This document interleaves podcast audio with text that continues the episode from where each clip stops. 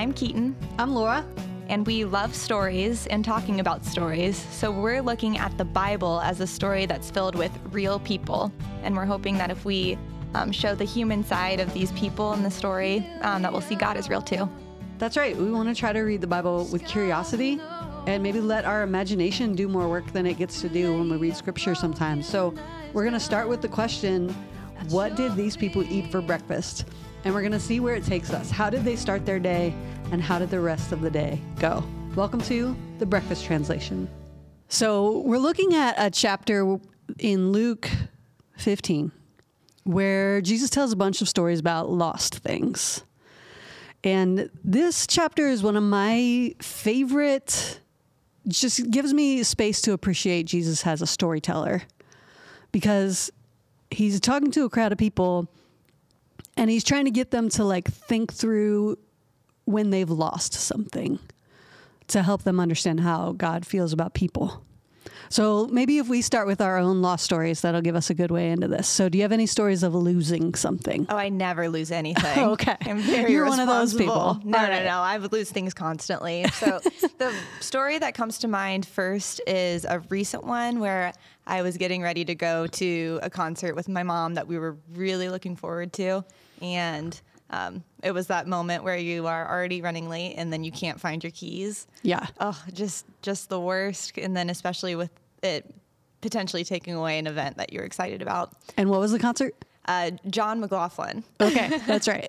yeah, he's kind of a funny singer songwriter. Very, um, I mean, we got this CD from Starbucks when I was like eight years old, and they're very like cheesy, soulful Yeah. songs that we just eat right up. And All right. So we finally were circling back, however many years later. That's the old way. That's the old manner of music discovery. The Starbucks CDs. yeah, It's the mixed- iconic. Yes, The mixtape just for you Mm-hmm. from corporate Starbucks. yes, yes. Yeah, and I think that the time factor is important there, right? Because if you lost it and you were leaving an hour early, no big right. deal. Right. But that franticness of losing it right before you head out the door. Turning over furniture, Yeah. freaking out, yelling at your cat. exactly. yeah, it just, I think we all understand that it just sets you on edge, Mm-hmm. especially if you think, because like, do you have one place where you usually, usually put your keys? Yes, the red basket above my fridge. Yeah. And it wasn't in the red basket above my fridge. So in my mind, I say it can't be anywhere. I have no idea. It could Right. be, who knows? That's the worst, especially like if it's it's the place where you always put them, or if in your head you're like, I know the last place I saw it was here. Mm-hmm. Then I think it, there's a special kind of frustration uh, for that. I agree. It's maddening. My lost the story I thought of is uh, I I used to spend good money on headphones. Uh, although now I've kind of learned that it's kind of like the sunglasses rule. Mm. Like the more money you spend on them, the more likely they are to break Yes. or for you to lose them. Yes, But I'm familiar. but if you spend five dollars on the sunglasses, you'll have them forever. Forever. Yeah. so I had like a, a good pair of headphones, um, and this is when I lived in downtown Cincinnati. So I thought I had put him in my pocket, but I couldn't find him in my coat pocket, and they weren't in all the places I checked. And so I thought, oh, I must have left him at this restaurant I was at. So I walked like I don't know, miles and miles and miles back to the restaurant. Mm-hmm. No headphones. Miles and miles? Miles and miles. At least 1.2 miles or something. That's a long walk, though. Well, and it was like it was winter, so it was like, and it's city blocks, and the wind is blowing, and it's starting, the sun's starting to go down. I'm checking all the like gutters, like thinking maybe it fell out of my coat pocket, and I like I'm looking, I'm walking the path, just hoping that I'm gonna find these. Don't find them. I buy a replacement pair. I think I even lost the replacement pair if I'm remembering the story right. Oh, but no. a year later, I get out a sweatshirt and it had like a pouch, like a kangaroo pouch pocket, you know, if you're for my quarterbacking. Yes, I have. I've got the kangaroo. I've got the kangaroo pockets. Yeah. And I pull out these headphones. Oh no! A year later. And what I loved about that was that that means that the whole time I, the 1.2 miles or the miles and miles I was walking while I was looking, they were with you all along. they were with me all along. Just right like, in your kangaroo pouch. just like God. Uh, and That's where I keep God too. right, yeah, right there. Um, but it was so. It was like a. uh, yeah, it- it was maddening. Yeah, I know. I know. Did it feel like relief at all when you found them, or was it more just like a ah man, It I was- spent time being anxious when I could have been at peace? It was both at the same time. It was like I was so glad to have found them. I was glad to have the mystery solved. Like that's the other part of it, right? It's just the mystery of it. Uh, when something's lost, you want that solution. right. So it solved the mystery, but I was so frustrated. That, right. And the, I feel like the it ties it back to you saying that Jesus is such an impactful storyteller because when we're telling these stories, we I almost I mean at least for me I feel re frustrated and Yeah. re mad. So just the amount of, of emotion tied to Yes. losing things and understanding what the hopelessness that feels like. So- Yes. And I think that's what good teaching does, right? Is it taps into instead of telling you something you don't know, it takes this thing everybody knows and it just gives meaning to it. So his first story is one you, we've already talked about here because you said it's one of your favorites. Yes. That he tells. Uh, you want to sum that one up for us, the first lost one? Yeah. So every time lost sheep. Yeah. Yeah, so this is the idea that uh, if a shepherd is watching over 100 sheep and one wanders off, he'll leave the 99 to go find that sheep. Yeah. So the idea of uh, the significance of each individual. Yeah, and that that's how much God loves us. Yes. Is that even if we were just the one, God wouldn't say, "Well, I have these other ninety-nine. That's fine." Yes. Uh, the whole the sheep and shepherd stories in the Bible have taken on a new a new meaning to me because I have a sheepdog, Mm-hmm. and he is built with all these herding instincts. So he'll go in circles around people, and you've seen him. Like if you start to Like, leave the circle, Archie, I have to go to the bathroom. that's right. He's like, no, you have to stay here where I can keep my eye on you. Mm-hmm. And he doesn't like people to come or go without, you know, without his approval. Uh-huh. And it's just, it's brought all these, because I don't have a lot of sheep experience in my life. Really? yeah, no, I don't. But having him, like just watching how much he is attentive, and he's a little 10 pound sheepdog. Mm-hmm. And so it brings these stories to life. Uh, in a different way for me. The second one, though, is another one that um, almost everybody can understand this, right? Because it's just a woman flipping over a couch, Yes. right? Yes. Which is where, like, how many remotes have we all lost All of them. to the to the recesses of a, a deep a deep pillow couch, and here, like, it's just he's trying to say, think about when you've lost that thing in the in the couch. She's lost a coin. I lose my Roku remote. You lose your keys there. Think about how good that feels to find them. And he's saying that's how much God rejoices over any anybody who comes home uh, to God. Uh, and so I kind of love that. We talked about this. That the, it can redeem that moment, right? You've said since we talked about this, it, it makes you feel different when you lose stuff. Yes, yes. Yeah, that you can kind of tap into that that feeling. Um, one of the things I've always thought it's funny that we use lost language to talk about other people a lot.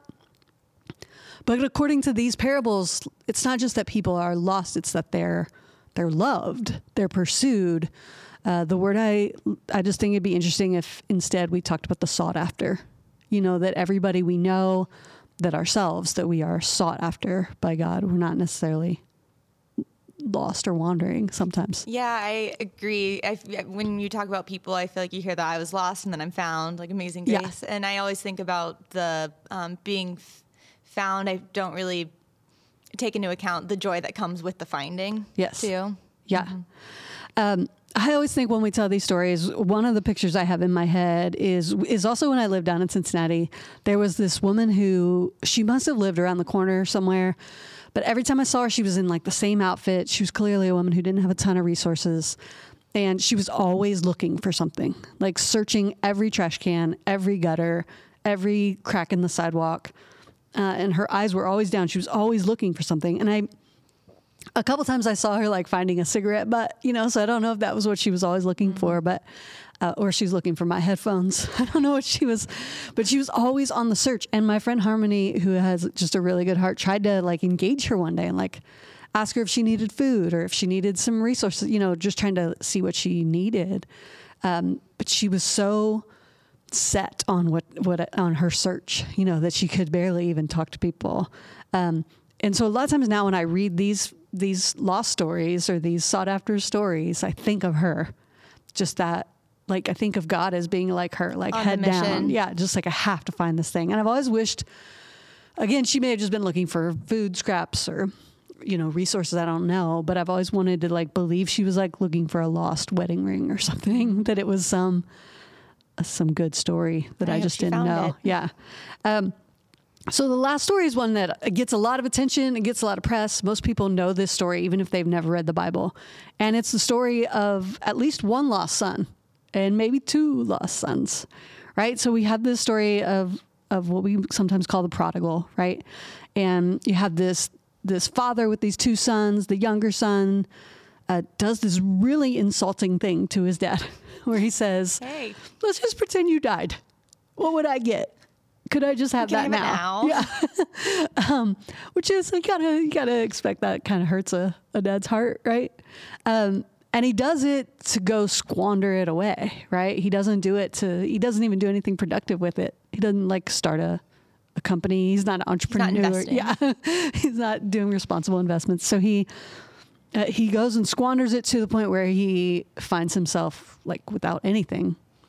I think it even says there's like a famine during the time, right? So it's it's a time when it's it, it's even more irresponsible, like just how much he squanders this money. Meanwhile, older son stays home, does all the right things, farms the land, watches out for the sheep, does all the good things. Uh, at some point, the the prodigal makes the decision to come back home.